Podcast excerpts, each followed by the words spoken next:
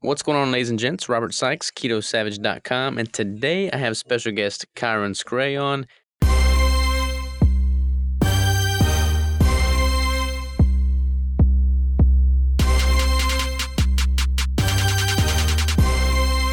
From the land down under, how are you, man? Yeah, I'm really good, thanks, Robert.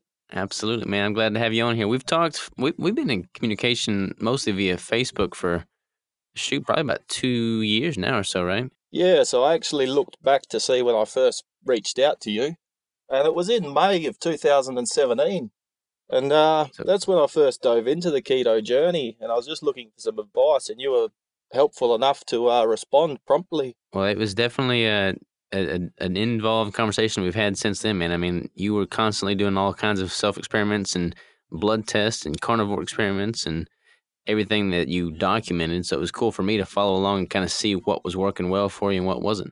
Yeah, definitely. I mean, going into a completely new space in in in regards to nutritional protocol, it's crazy. It's just like you go from one rabbit hole to another rabbit hole to another rabbit hole, and the more you dig, the more you find. Well, what what got you? I, I kind of like to get people's backstory on what got them intrigued in keto in the first place. Like, how'd you even find out about it? Because you've been in the space for a pretty good little while now, so you probably weren't privy to all the all the online forums and websites and social media sites that we have nowadays. So what, what got you intrigued in the first place? Yeah, so we'll try and cut the story short, but I've been into fitness and health for quite a few years now, and it was actually a colleague of mine who first went ketogenic, and he was the ultimate alpha male, been training consistently for over ten years with great results. And he dived into this ketogenic journey, and I was I was just watching like like most of us, and I just saw the transformation within him, and I was like, it went against everything that I'd ever believed about nutrition and dieting, yet the results were what they were, which sparked my interest. And from that point on, I started to look into it, and I embarked on the keto journey myself, and I got great results as well. I mean, I came from a background of general health anyway, no major health issues, yet on the ketogenic diet, I definitely enhanced my health, and I just haven't been able to find a reason to go back. I mean, after that initial sixteen-week period where I got in the best shape I'd ever been in, I did go back to the carbs just for a few days to see what it was like, but like everybody who's been in the keto space for a while knows, it was pretty much day and night to how I felt like. So from that point onwards, I've been strict ketogenic for probably at least two years, and yeah, at the moment, I mean, I can't find a reason to to change. It's it's refreshing for me. Like, I get all kinds of people on the podcast of all walks of life with all kind of nutritional protocols and recommendations, but it's refreshing for me to talk with somebody that's been adapted strictly for as long as you have, because I feel like they're kind of a dime a dozen. Like, everybody's doing keto now, but very few people are doing it, you know, long-term strictly, which is, is kind of rare. Yeah, it's interesting you say that, because over this journey, like, a lot of people have this stigma about the ketogenic diet, and they believe that it's unhealthy. But if we just lead by example, at some point, it tends to spark people's interest. And then that's when they'll start to ask questions. And I've had a lot of people reach out to me and ask for advice. And yeah, like you say, they tend to do the ketogenic diet for a period of time, get these great results, and then it's it seems like it's too hard for them to maintain, and they'll revert back to their previous dieting style, and it tends to lead to those results being reversed. Yeah, I totally, totally agree, man. I mean, with all the, the different experiments that you've done, have you, I mean, you tax yourself. Like, I see you train. I mean, you're not training lightly by any means. You're training very intensely. Have you noticed any, um, like, have you had any, any reason to, to think that you could benefit from a, from an increase in carbohydrates, whether that be targeted or cyclical or, you know, like a legitimate, uh, you know, phase of carbs? I just, like, for me, I haven't noticed any benefit, but I'm curious if you have. It is definitely a talking point, and it's something that I have been thinking about, obviously. Probably the, the one style that would be an option would be the targeted keto, because maybe some pre-workout carbs could enhance my workout. And as you say, like, I'm training for strength and size if possible, but anything to enhance the performance may be beneficial, but I just haven't been able to to pull the trigger on that because I'm performing at my peak currently without the use of these targeted carbohydrates. And I feel that potentially my recovery is enhanced by keeping the carbohydrates so low. So I just haven't got to the point where I think I need it. So if, if it comes to a point where my training doesn't enhance any further, that would probably be the time where I may start to introduce some pre-workout carbohydrates to see if that can then push the performance to another level.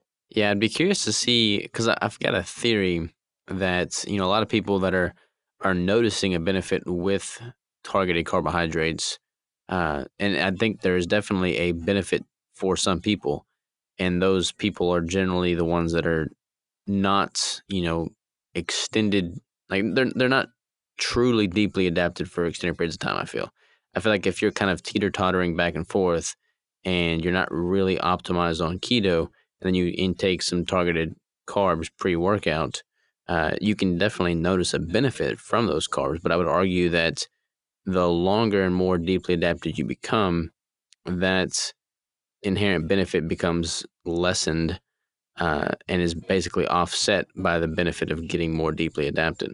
Yeah, for sure. And like, I've been training consistently for probably seven or eight years now.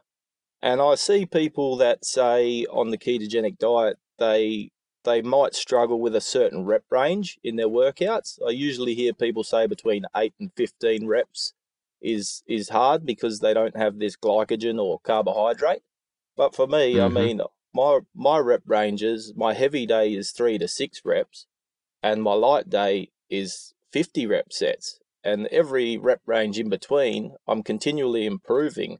So yeah, maybe because I've been so strict for so long that I don't need any of these carbohydrates to benefit. That's definitely my argument. I feel like when, I mean, there's there's science to prove that the more adapted you are, the basically you're able to replenish glycogen just as fast as if you were to consume carbohydrates. So from a glycolytic demand standpoint, I don't feel like there's any inherent benefit to the carbs. What's more is that the uh, ability to clear lactate in your blood enhances the more deeply adapted you are to ketogenic uh, dieting lifestyle. So I would argue that by being more deeply adapted to uh, that lifestyle, ketogenic lifestyle, you're able to clear the lactate in your blood as you're training faster. So you're not going to hit that um, Uh, like you're not going to get that burn that basically hinders your ability to perform a set to your maximum effort because you're able to clear that lactate more efficiently. Yeah, for sure. And I've been following along with most things in the ketogenic space, and we're lucky that it's at a time where people are willing to put in the research. And because, as we all know, most of the studies are only on a twelve-week basis, which mm-hmm. doesn't really even get you fat adapted. But it's good to see that there is some more studies being done at the moment on fat-adapted athletes that have been on a ketogenic diet long-term. So hopefully within the next couple of years, we'll see some strong evidence to support how we feel. Yeah, it's it's it's interesting for sure. I'm kind of on the verge of just taking things into my own hands from like a you know self-experimentation standpoint. I want to get a, a lactate meter so that I can test lactate as I'm training. I've already got the the Oura Ring. I know you do as well. We're tracking that. Um, you know, I'm starting to track my workouts very religiously. I just want to get all this data because there's not any, as you said, really studies. There's not any significant volume of studies out there that are actually an, analyzing true, truly keto-adapted athletes that have been adapted for years. Because I feel like there's a pretty significant difference in an athlete that's been adapted for Uh, you know, even six months versus a year or over. Um, I feel like you just continually get better the longer you are adapted. Yeah, definitely. So, yeah, I mean, we're in a lucky time with the social media age. I mean, it's so easy to get information out there. And although it's an N of one experiment, it's still so easy to share. And then uh, many people can be inspired, and even then they can begin their journey. Totally agree. It's it's especially if you have a, you know, a relatively respectable platform and, you know, respect by your audience. You know, like as an influencer, I feel like that way of, um, you know, illustrating your findings, your research, your data is going to be more accepted and viewed by a larger percentage of the population than, like, you know, having to dive deep into some research paper. Most people are not going to take the time to do that. So we as influencers have the opportunity to illustrate this information to a larger body of viewers. And that that's both good and bad, because you have some influencers out there that don't really know what they're talking about, and people are getting a lot of bad information as well. But I feel like, you know, as long as the intentions are good, hopefully the, the positive will prevail. Yeah, for sure. And I mean, if you get on Google and try and do some research, if you look hard enough, you'll find the answer that you want to find. But hopefully, after trial and error, you'll come to what works best for the individual. Definitely, definitely. We'll dive into some of the experiments you've done, man. I mean, you've been doing this for several years now. So I remember seeing, you know, progress pictures of you when you were healthy, but not, you know, I wouldn't consider you lean. And not long after that, I've seen pictures of you where you were just freaking shredded, ripped to the bone.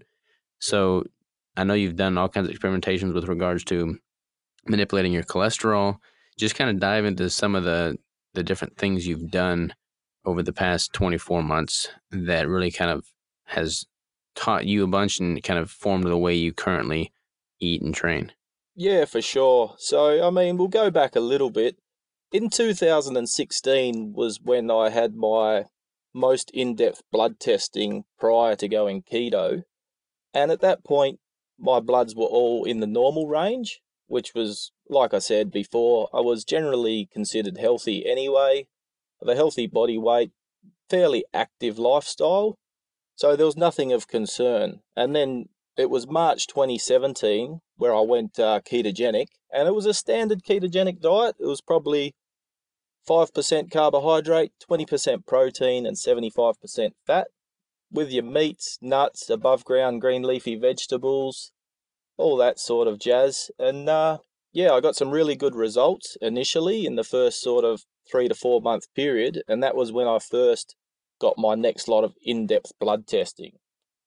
Now, the interesting thing was the doctor at the time was on board with the ketogenic diet, and all my bloods came back within the normal range, except for the cholesterol. Now, in two thousand sixteen, my cholesterol was five point one millimole, which equates to about two hundred. And then in August of twenty seventeen, my cholesterol had risen to four hundred seventy-five, which is actually twelve to thirteen millimole. And the doctor at the time was like, this is bad. Yeah, they don't like to see that. Yeah, so, and even for me at the time, because I was such such a new space into this keto journey, like I was like, this is bad. Like I panicked. But I mean, then I started to do my research and I was thinking about things logically. I was like, I'm in the best shape I've ever been in. Every other blood marker looks great, except for one cholesterol number, which was the L D L cholesterol. So down the rabbit hole we went. And uh, yeah, basically to cut a long story short, it seems at my leanest, which was after doing the uh, Deeper State Keto Protocol, my cholesterol had risen to an eight hundred total, which is twenty millimole. And the L D L cholesterol was at six hundred, which is basically unheard of. Yet, within further experimentation, I got a coronary calcium scan, which looks for the calcified plaques within the arteries, and that was at zero. I had a C T angiogram, which looks at soft plaques within the artery walls, which are yet to calcify, and that came back all clear. So although my cholesterol was five times, oh, sorry, four times the recommended level, there was no cause for concern. And my, my new current doctor, who's one hundred percent on board with keto, she doesn't have an issue with it. What, I mean, have you have you played around with anything specifically within the ketogenic diet, apart from just being keto as a whole, but like, you know, playing around with your fat ratios or, or any of that that could have a, a pretty significant influence on those numbers? Like what caused it to to increase that dramatically from the four hundred to six hundred? Was that just simply a that that was during the time frame of you being the leanest? Yeah, basically. So from the last two years of tracking the bloods uh, quite strictly, it seems for me the leaner I am, the higher my cholesterol goes. And that's been the pattern that has been fairly consistent. I have um, adapted the diet. So in January twenty eighteen, I went full carnivore, which was a higher protein ratio. And a lot of people get great results from going going carnivore. But for me, I just found that that higher protein ratio, I was a lot hungrier. Some old aches and pains started to come back. And I actually gained weight and put on some body fat. So at the end of that period, my cholesterol actually reduced somewhat. I mean, it was still two to three times higher than the recommended level. But then reverting back to a keto carnivore approach with ninety-five percent animal-based and just coffee and M C T oil, that helped me get leaner again, and I feel much better. I sleep less but have more energy. The mental focus is back. But yeah, the other side effect of that is the cholesterol goes back up. What is your doc? Has your doctor said anything adverse to the cholesterol? Like just like keep an eye on it. Does she encourage you to like get some some standard testing done on a on a regular basis? Like, is she having any? Has she given any any direction whatsoever? Yeah, for sure. I mean, because it's an N of one experiment, she hasn't dealt with anybody in the same situation of me, so it's intrigued her interest as well. But basically, after the C T angiogram and also the C-reactive protein testing, which shows that the inflammation within the body is very low, she's taken the stance of, as of June, your bloods are the best that they've been since we've been looking. There's no point testing anymore unless you're planning on changing something. That's pretty good, man. I'm I'm like I like seeing and hearing about doctors that are kind of more on the uh, you know, keto friendly side of things and are open minded to cholesterol is not necessarily being a determining factor towards overall health. Yeah, it's crazy. But like I said before, we're in the social media age where even the medical professionals are being made accountable. Once upon a time, you would go to your doctor. They would say, you have high cholesterol. You need to take this medication. But nowadays, we go home and we get on the internet and we look and we search and we find other people in similar situations that haven't had any issues and have improved their health without the need for these medications. So you go back to your doctor and you have this discussion. And I mean, maybe your doctor will say, oh, no, no, that's that's not good. You need to do this. But it's like it's like it takes one drop to start a waterfall. By the time the tenth person asks their doctor about this thing or the hundredth person, at some point, the doctor will become intrigued themselves and they'll have to look into it. And that's how it's going to change. Totally agree, man. Totally agree. Dive into a little bit of the, I'm always curious to hear someone's opinion of the Deeper State Keto Protocol. You know, I, I'm obviously not paying you to, to say any of this stuff. So whether good or bad, I'm all ears, but I'm curious to see what your opinion of it was and how you noticed your body responding simply from that protocol of having the higher fat ratio relative to protein. A lot of people are taking a keen interest towards like a one-to-one or higher protein and fat. Um, but you seem to have done well with the higher fat ratio. Yeah, for sure. And it's another conversation topic that's always debated. How much protein do you need? How much fat do you need? And I think the biggest takeaway is everybody's an individual and you need to figure out what works for you best. And as far as following the Deeper State Keto Protocol, the initial onboarding phase is great for that, because it definitely gets you to titrate those calories, those proteins and fats until you feel a change. And now it's difficult to understand, but you can definitely feel that change. And when you get to that point where you start to lose that mental focus, you start to feel a little bit foggy, you've basically met that protein threshold. And then from there, the program, the way that it's set up to taper those calories, it gives a really good uh, plan to follow.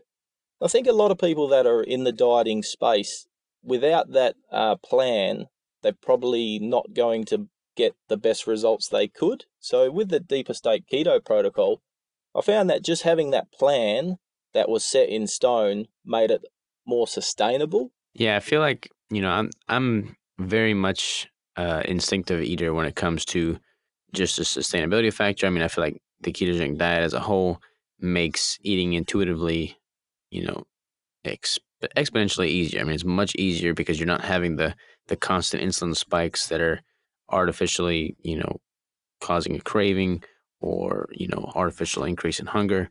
So for me, eating instinctively is much, much easier with keto. However, if I've got a specific goal in mind, like if I'm trying to change my body composition, especially under a certain timeline, and I really would just want to remove the variables, pull out the stops, and, and reach that goal as effectively and efficiently as possible, I feel like tracking and having a strategy is absolutely the way to do it. Of course, some people just don't think that way, but for me, I can't imagine trying to be, you know, detail oriented towards a specific goal and have no game plan whatsoever. Yeah, for sure. And you'll get the the one percent of people that can get really great results without tracking. But from what I've seen, if you're looking for an extreme result, then you need to take a certain amount of extreme measures. And yeah, tracking everything as closely as you can generally will get a better result. Totally, totally. What do you know what your body fat percentage got down to? Uh, so that's another controversial one. Depending on what type of machine you use, it gives you um, many different readings. But I believe it was somewhere between six and seven percent. And prior to a keto diet, I'd be lucky to get to, say, eleven or twelve percent. And then the hunger was just too much. Diet's over, floodgates open, back to all the sugar. Yeah, that, that is definitely a... Uh... just a, a downside to taking in a traditional carbohydrate-based diet. Like when you take your fat down that low, your leptin and ghrelin hormones are totally out of whack, and it just becomes absolutely miserable to take in that lower calories for that amount of time and not have enough fat to keep your hormones balanced. Yeah, for sure. And just to circle back around to the blood testing, I actually had these in-depth blood tests prior to my keto cut and at the end of the keto cut. And in interestingly enough, at the beginning, my testosterone was above the chart. And after the one hundred ten day diet, where I lost, I think it was twelve to thirteen kilos, or say twenty-five to thirty pounds total, my testosterone had actually halved. And following the keto cut, I had an insatiable hunger for, I would say, six weeks. Where that leptin and ghrelin just took over, and I would just could not sustain the offboarding procedure. Yeah, it's interesting, man. I feel like th this is an area of interest that I am really diving deeply into because I don't feel like it's talked about enough. But when you restrict calories for that long and you do so, you know, just very minutely, even just very slight adjustments over time, but by simply doing that, your your metabolism is going to slow down and your hormones are definitely going to be affected. I feel like doing it the ketogenic way with the higher fat ratio is, you know, just tremendously healthier and more sustainable than a carb-based protocol. I feel like, you know, your your testosterone was cut in half for that time, but I would imagine it would be significantly worse had you followed a carbohydrate-based approach. Like I've I've been, like I used to do the carb-based approach, and I never got the blood work done, but just based off how I felt, I mean, I feel like it had to have been, you know, much, much less than half of what it was when I started. Um, and then the insatiable hunger, man, that, that is definitely a reality too. I feel like you're able to bounce back better with a ketogenic approach. But again, that's something, I mean, just simply taking calories down, no matter what diet you're on, that's going to be an obstacle to overcome for sure.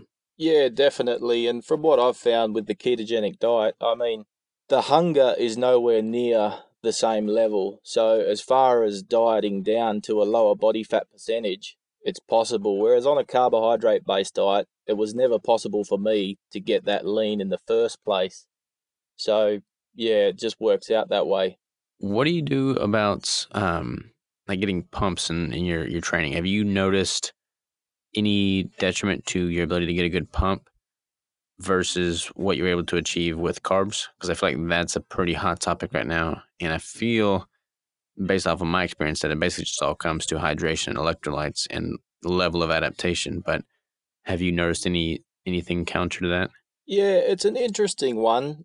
Definitely on a carbohydrate-based approach, the pump would not be as noticeable for me because I would never be lean enough to really enhance that look.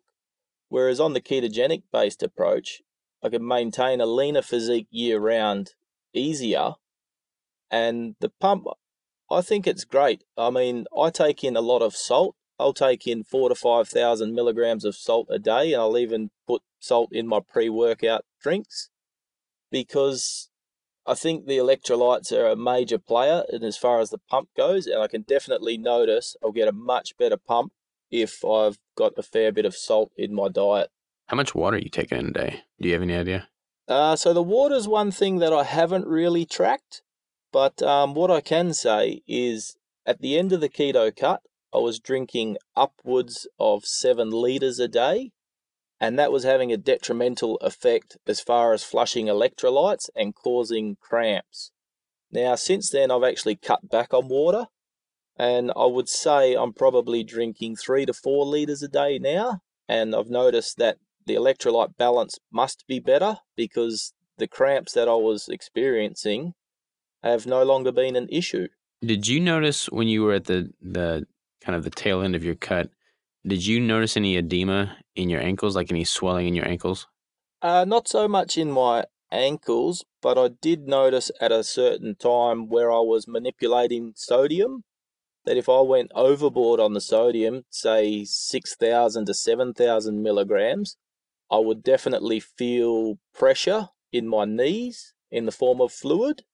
But apart from that, I didn't have any other issues. There was a, a period when I was doing my prep last, and I, I think I was just over-consuming water because I was just so hungry. So since I couldn't eat, I would just drink water to try and satiate myself. And I was definitely having that flushing of electrolyte issue like you discussed, because I would just, like, all my electrolytes were out of whack. And I'd wake up some days and I would just have this massive swelling in my ankles from just holding water. Um, so I would have to kind of overcompensate the electrolytes to, to ramp those up to kind of reach that equilibrium.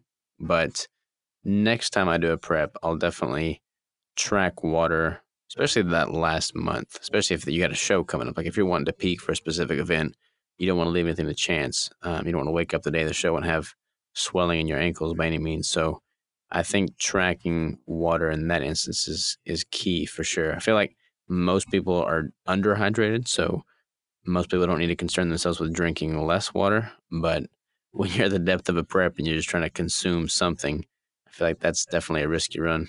Yeah, for sure. And I think, like you say, the more things you can track, the more things you can control. And yeah, if you've got a certain goal, then tracking everything as closely as you can is going to be beneficial. It just seems that in the keto space, you see a lot of people over-consuming water to a certain extent, and probably because it's a diet-related thing. I've seen that when you are hungry, you try and blunt that hunger by drinking excessive water, but it does seem to be having a negative impact at times, so it's something that people could potentially be thinking about, reducing that water intake to stop that flushing of those electrolytes. Speaking of electrolytes, what are you using for electrolytes currently? I'm assuming just salt for sodium, but what about your potassium, magnesium, uh, calcium? Are you using a specific brand or anything that you would recommend there? Yeah, that's an interesting one. Like I've said, I've been getting my bloods done regularly.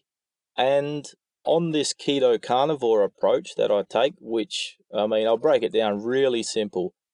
Breakfast is steak and eggs, but lunch is bacon and eggs.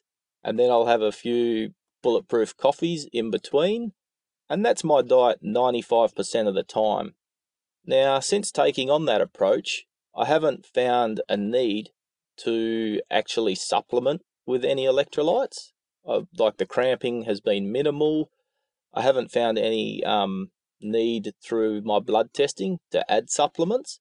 So basically it's just salt at the moment, and I haven't had any issues. How many eggs a day are you taking in on average, you think? So I usually take in ten egg yolks and then two whole eggs. And maybe contributing to your cholesterol a tad. Maybe, but in saying that, at the end of the keto cut, when my cholesterol was at its highest, I was probably only consuming, say, four eggs a day. So it's come down wow. since I've increased my eggs. It's interesting. Very interesting. I need to, I mean, I feel like eggs are obviously a great source of, of all the nutrients. I mean, it's a complete protein. It's got everything you need in there. So I'm going to start incorporating more eggs for sure. Do you, I mean, you're in Australia. You've got all kinds of animals there. You eating just standard chicken eggs? You got like platypus eggs? What are you, what are you eating there? Yeah, so I basically just go for the free-range eggs. Um But in saying that, just thinking about like the electrolytes and vitamins and minerals I'm getting into my diet, I also try and make a bone broth every couple of weeks, mm-hmm. and then I'll I'll even do the raw liver, and I'll do some cooked liver as well every couple of weeks. So I'm potentially supplementing my diet with these highly nutrient-dense foods anyway, which would be making up for any of the shortcomings. What about um? Like your your timing? If you're doing two meals a day, what's like the timing breakdown to like when are you training? Are you having that steak and eggs meal like soon after waking? Uh, it depends a little bit on the schedule, but in my perfect world, I'll get up early, train fasted, or probably just have a uh, bulletproof coffee pre-workout, then train fasted there, and then I'll have that steak and eggs meal within the next hour or two. And then I'll have my second meal at about one to two p.m. and then I'll fast until the next morning. And what are your macros breaking down to now on average? At the moment, I'm eating instinctively, so I'm not tracking, but I would say that it's about three thousand two hundred calories with twenty to twenty-five percent of that coming from protein and seventy-five to eighty percent of that coming from fat. And are you doing much fish at all? I know you didn't mention fish, but I've seen you out fishing and whatnot and holding holding big fish up, so I assume you're eating a little bit of fish. Yeah, so basically I do a fair bit of scuba diving in the summer. If I'm lucky enough to spear a fish, I'll eat fish, but I'll rarely purchase fish because I just find that it's generally a lower fat content and it doesn't satiate like a uh, steak will. Yeah, it's it's it's funny, man. Most seafood, I mean, it's just incredibly lean, but I could eat just ad nauseum, and I don't ever seem to get filled up on seafood. Yeah, it seems to be a common theme where your chicken, your fish, and your leaner types of meat just don't seem to satiate like the uh, higher fat meats do. Totally agree. Let's talk about sleep, man, because you've, I, I just recently got a weighted blanket. Um, I know you made a video on it and you've been tracking your sleep and kind of manipulating things, but what are some things that you've done that you found to be effective in improving your sleep quality? Yeah, for sure. I mean, I got the Oura Ring at the end of last year, so I've been religiously tracking my sleep for the past, I would say, eight months now. And yeah, it was interesting to see how certain things affected. I mean, it there's a lot of data, and I actually feel that a lot of those data points aren't as valid for me as they may be for some people. But the biggest one, yeah, like you mentioned, the weighted blanket. I mean, over the, say, January to June period, I noticed that my deep sleep was declining, and um, it, it appears to be that I, I transitioned from using a standard blanket to no blanket. And it was a clear correlation that um, my deep sleep had decreased. And that's when I heard about the weighted blanket. So I went out, purchased the weighted blanket, and instantly my deep sleep was improved by fifty percent. And that trend has continued for the last three months. So from there, I've been trying to optimize the deep sleep even further. I mean, I've done things like mouth taping, which didn't really have much of an effect, but potentially it could help a lot of people. Uh, something else I've tried is compression wear. So for a month, I slept in compression wear to see if that would enhance the effects of a weighted feeling on the body. However, that didn't have any um, any improvement there either. Did it have a noticeable effect on your R E M sleep at all? So the R E M's an interesting one. I actually don't give too much value to R E M sleep, and my R E M sleep has remained fairly stable. In saying that, since January, the R E M sleep has actually dropped off a little bit as well, but I've been able to increase the deep sleep. Why do you not give much uh, weight towards R E M sleep, just out of curiosity? Yeah, for sure. I mean, I haven't looked into it too much, but as I understand it, the deep sleep is for repair and recovery. So it's probably that, not that I don't give much credit to the R E M sleep. It's just that I put more focus on the deep sleep. Yeah, I feel like I'm totally backwards, man. Like, I ask most people that have an Oura Ring what they're averaging, and they're almost always having significantly higher R E M than deep, and I'm the exact opposite. I've always got higher deep than R E M by at least double usually. Yeah, I've been following your results there. And have you noticed any difference with the weighted blanket? Because like you said, your deep sleep is above average from what I can see anyway. Yeah, when when I got the weighted blankets, my R E M sleep doubled.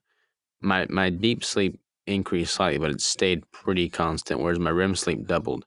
Um, I had a I had a little bit of an issue with just the heat of the blanket, because that was I got like the thirty pound blanket, the heaviest one I had, but it's a large blanket, like it covers both Crystal and I, and I was just getting too hot under it, so I I dropped the temperature in the bedroom to like sixty degrees. Which is pretty cold for most people, but with the weighted blanket, it actually works pretty nicely. But having it cold like that and having the weighted blanket, I'm able to get a pretty good night's sleep. And my sleep efficiency is relatively high. Like, it's usually above ninety percent if I'm doing everything correctly. I think like last night I was at ninety-five percent sleep efficiency. Yeah, definitely. And it's it's funny you mentioned the temperature, because from what I've seen, it's currently winter here, and it's there's been some cold nights, and definitely when that air temperature is colder, my resting heart rate will be lower, my respiratory rate will be lower, and I'll typically will sleep better. Yeah, it's basically like hibernation, man. I've been tracking, and my my total, uh, my average heart rate, even when awake, has all trended downward once I started improving my sleep quality. I mean, I think I clocked the other day, and my average heart rate was like thirty-eight or something crazy like that. Like, that's pretty, that's pretty dang low. Yeah, that's very low, and that's something that we we need to talk about as well. I mean, sleep in general, it's something that people don't put a focus on. I mean, I remember in the past, I used to pride myself on the fact that I could function quite well on five hours of sleep, and although I was functioning quite well, for sure, just by putting a focus on getting more total sleep, regardless of how that sleep breaks down, it has to improve things overall. How many hours do you average in on a day-to-day basis now? So in January, when I first started tracking, I was at six hours and thirty-seven minutes total. And nowadays, I've been able to bring that up to about seven hours and ten minutes. So it's only another half an hour total. But like I said, it can't not be beneficial. Yeah, see, I need to I need to do something different, man, because my sleep quantity is pretty pretty substandard. I'm normally going to bed at around ten or eleven and waking up at three, and that is just not enough time to fully recover no matter what you do. Yeah, for sure. And I mean, we all get those times where it can't be helped, but as a rule, I generally try and put a focus on getting more sleep, and it's going to be one to two times a week where I don't get great sleep, but I just try and make probably that eighty percent rule. eighty percent of the time, get things right, and the other twenty percent of the time, it is what it is, because just like diet, just like everything, You need to make it sustainable. If it's not sustainable, you're not going to be able to stick to it, and then that's not going to help you reach your goals either. Totally agree, man. Totally agree. Do you do anything else as to, as far as like kind of setting the stage for sleep and, and you know, parasympathetic state? Like, do you meditate or anything like that? Uh, yeah, definitely. So the other major point that I haven't mentioned is my meal timing. Like I said, I usually have my last meal at one to two p m And what I've seen every time, if I have a late meal, a late large meal, my heart rate's increased by ten to twenty percent. My heart rate variability decreases. My respiratory rate increases, my body temperature increases, and generally my deep sleep decreases. So that meal timing is a big one. And then um, the other thing is I just take magnesium before bed. And I think that that has also helped with a little bit extra deep sleep. How much magnesium? Uh, so I take two hundred fifty milligrams. Gotcha. Yeah, I need to start being more mindful of, of magnesium prior to bed. I feel like that would be advantageous for sure. I'm I'm tweaking my meal timing a little bit right now, um, just to see how my body responds. I normally am able to fall asleep just fine with eating late. I actually feel like I fall asleep better, but I don't necessarily think that that equates to better quality sleep. Um, I mean, it makes sense that if you're trying to recover as you sleep, you don't want to tax your body further by giving it a meal to digest, because um, that whole digestive process is pretty, pretty intensive. So I think I'm going to just try and titrate all my, or not titrate, but basically move all my meals up earlier in the day. Crystal's trying to do the same thing. She's going to try and get finished eating at noon, which I don't know if I can make it that early, but any any time before bed is better than eating right before bed. Yeah, definitely. I mean, occasionally I'll have a small meal later in the day, and it doesn't have as a negative impact. But if I have that large meal later in the day, and then if I add alcohol to that meal, then it definitely has a major negative impact on my sleep. Speaking of alcohol, what, first of all, what kind of alcohol do you tend to incorporate with keto? Kind of limited.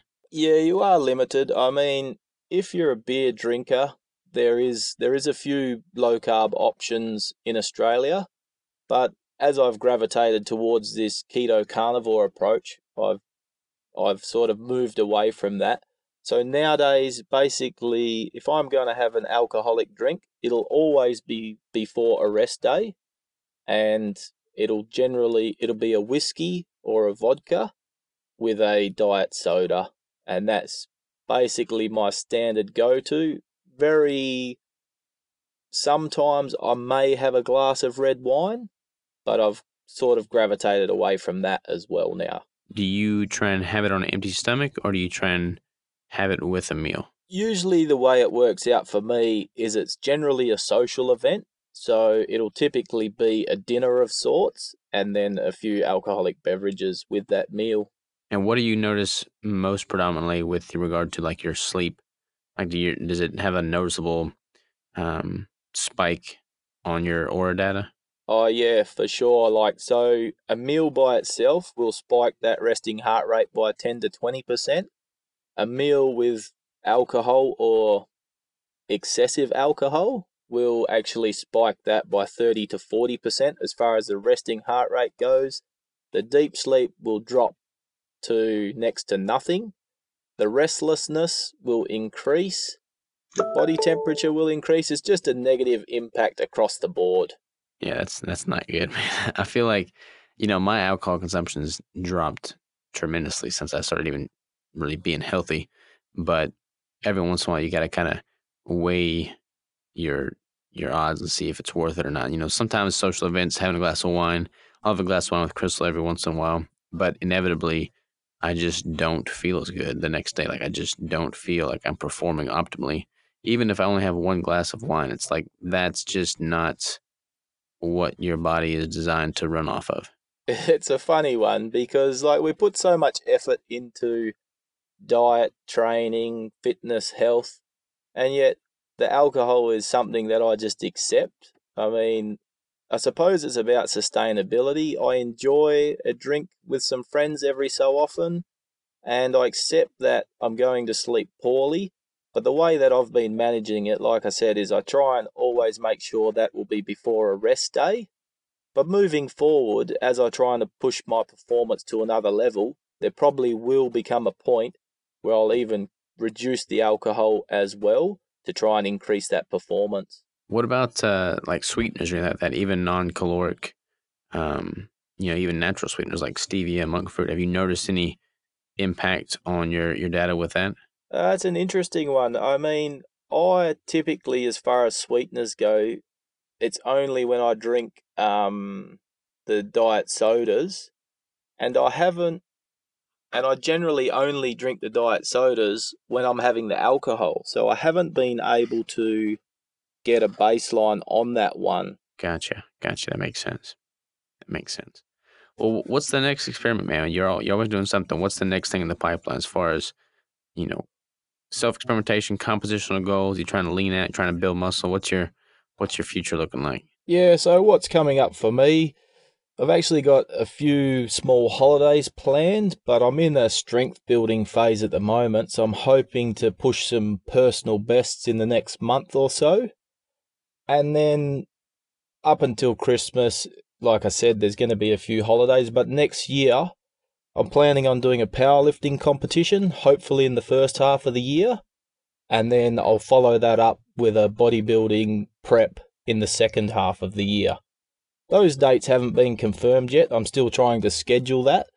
But that's basically my plan as far as strength and keto go in the next twelve-month period. So you'll probably just ramp up calories as you're preparing for your powerlifting and then have a pretty good starting point to be able to titrate them down for the bodybuilding? Yeah, that's what I'm thinking. I mean, I've been eating in a calorie surplus for most of this year now, but to continue to try and build strength and size, I think that'll probably be the best approach. Now that my hormones have regulated and they're back to their normal baseline, I think the next six months I should be able to put on a little bit of size and some strength. And like you say, that'll set me in good stead as far as the prep goes towards the end of next year. Do you notice, uh, as far as like the powerlifting goes and like just building strength in general, do you, like how do you structure your uh, progressive overload with a given compound lift, like like squats, for instance? How do you structure, you know, gradually titrating that weight up and not overly taxing any joints or anything, so that basically you're able to grow and build muscle while still pushing, uh, you know, more and more weight progressively? I've kind of came, come up with my own program that I've been doing for, say, nine months now, and it's basically a four-week cycle where week one will be your standard, say, fifteen to twenty reps for all sets, and then progressive overload, so increase the weight and try and get that fifteen to twenty reps, like a four a four set workout for the squats. Then the following week will be an eight to twelve rep workout range, same again. The following week will be a three to six rep workout range, and then the following week will be a three to six rep reverse pyramid. But so on my heavy days, I'll just do a few reps as I warm up, a few reps as I warm up. Then when I get to my heaviest set, I'll go for as many as I can on that one, and then drop a bit of weight, go for as many as I can, drop a bit of weight, go for as many as I can. And I find that approach doesn't seem to tax my central nervous system too much, and it's a four-week cycle, so every four-week cycle is typically stronger than the last four-week cycle. Gotcha. That makes sense. Are you doing, um, like, how much are you increasing the weight with each four-week cycle? Uh, it's minimal. I mean, like you would know, if you've been training for a consistent period of time, I mean, in, uh, say, in February, I hit my one-rep maxes, and then this October, I'm planning to hit one rep maxes again, but we're talking on the deadlift, probably a twenty pound increase in that six month period. See, this is, this is interesting, man, because I feel like a lot of people, uh, they, they get bored with whatever they're currently doing, whether it be their nutrition or their training. They just assume that it's not working anymore. But the the longer you train, the longer you st- stick with anything, really, the the less your body is going to uh, like change, noticeably change. Like it's it's um, when you first get into fitness, you have that beginner gain, so to speak. But then the more muscle maturity you have, like it, you can't just continually exponentially grow and get stronger at the same rate that you did when you first started. That's such a, such a, a shock to your body.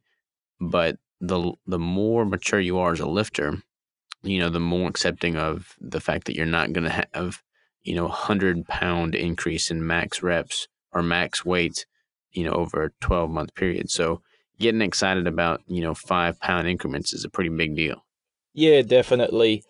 And especially as a natural athlete, it's going to be so much harder again. I mean, between October twenty seventeen and February twenty nineteen, I think I increased my deadlift by maybe forty pounds. And that was with a very strict training and dieting regime. And like, I'm stoked with that. But going on from here, I understand it's probably going to be slower and slower to get those increases. Yeah, but I mean, that's... it's cool to know that if you're doing it right, you're doing it natural, you're setting yourself up for long-term success, and you're doing it in a healthy, sustainable way. I mean, that's, you know, while it may seem like a very small increase in weight, if you make that kind of adjustment, you know, every every year, just a little bit more, a little bit more, I mean, that's why I'm so excited about bodybuilding and, you know, really kind of diving deeper in nutrition. I mean, it's truly the fountain of youth. Like with most sports, you start to see it decrease. Like you, the older you get, you just start losing your ability to perform. Whereas with bodybuilding and strength training, it's like your your body almost just prefers the muscle maturity. Um, there's a different look to it. There's a different performance to it. As long as your joints and everything are healthy, which obviously you can, you know, mitigate any injuries by proper nutrition and proper training, but you can get excited about those just small incremental improvements year after year after year. Yeah, definitely. And for me, the training is something that I enjoy, so it's it's easy, and it's all about beating my previous workout. So I have a certain amount of dedication, but yeah, it, moving forward, I don't see any reason to not be able to get stronger over the next few years, that's for sure. Are you tracking your workouts with a specific app or anything? I have looked at apps a little bit, but I haven't been able to find one that suits me. So currently, I just actually write the workout down in my notes. And then, yeah, every corresponding workout four weeks later, I can see what I did the previous four weeks and what numbers I need to beat. Yeah, the, the workout tracking app marketplaces is filled with apps that just don't have the features that we're looking for. I'm using one now that I actually like quite a bit. It's called Rip Count, but simply having ability to track those lifts is exciting for me because for years I just trained instinctively. Like I never tracked anything. So I'm starting to get into actually tracking the workouts and kind of being a little bit more structured with that as I am with everything else. Yeah, and I'm the same. I mean, I have to track my workouts because I want to know what, what I want to beat next time. And I can look back probably anywhere in the last two years and pretty much tell you what I did at that period in that time. It's awesome, man. That's why I'm excited to, to keep following along and seeing what you have going on because you're so detail-oriented to the manipulations you're making and just tracking that over time. So it's exciting to see the the findings you, you, you know, come up with because they're... their structure, like there's a strategy behind it. There's a control for the different variables. Like you know what you're doing there. So keep doing what you're doing for sure, man. I'm excited to keep following along. Yeah, definitely. And that's what it's all about. Like we all just share our journey. I mean, people see the results, they become interested, and then the flow on effect is they can potentially improve their health, improve their training. So it's great to be able to just share what I've done. And hopefully it continues to help other people improve themselves. one hundred percent, man. That's what it's all about. That's where all the fulfillment in this space comes from is being able to add some type of value and seeing other people benefit from it. I mean, that's that's what it's all about. that's it. And um, I really appreciate the opportunity to come on and have a chat. And um, I'll continue to follow you as well, because I'm very interested to follow along with your experiments and see if I can't implement some of those things into my own lifestyle. Well, I certainly do appreciate it, man. It's it's pretty cool to be able to talk with you on a podcast now, because like I said, we, we've been kind of communicating, corresponding for, for years now, and we just, just now get the podcast. So long, long overdue, but I'm glad we're getting it in. Um, and I'm definitely excited about the experiments. I've got a few big ones to come. So we'll both be we'll both be doing a few few different tweaks here and there. So we'll we'll learn from each other. Yeah, I look forward to it. Um, do you have a date set for your next prep? Ooh, I do, I do. I just have not come out and made it public yet, but it ah. is getting closer and closer.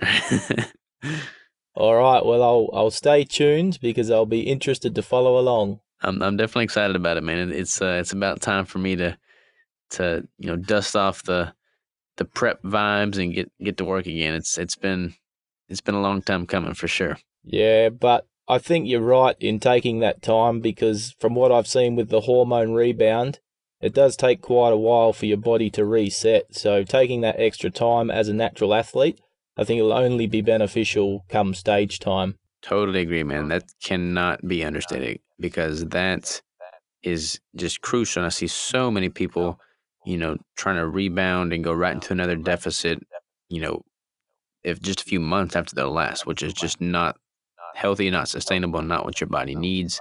So, I mean, taking, you know, a couple of years off even is, is good, is advantageous for sure. Yeah, definitely. And that's like, I went through that rebound yo-yo sort of cut, bulk, cut, bulk rep. And I mean, that's why I've taken a decent amount of time before I'm planning on cutting again, because I just think that'll be a better package at the end of the day.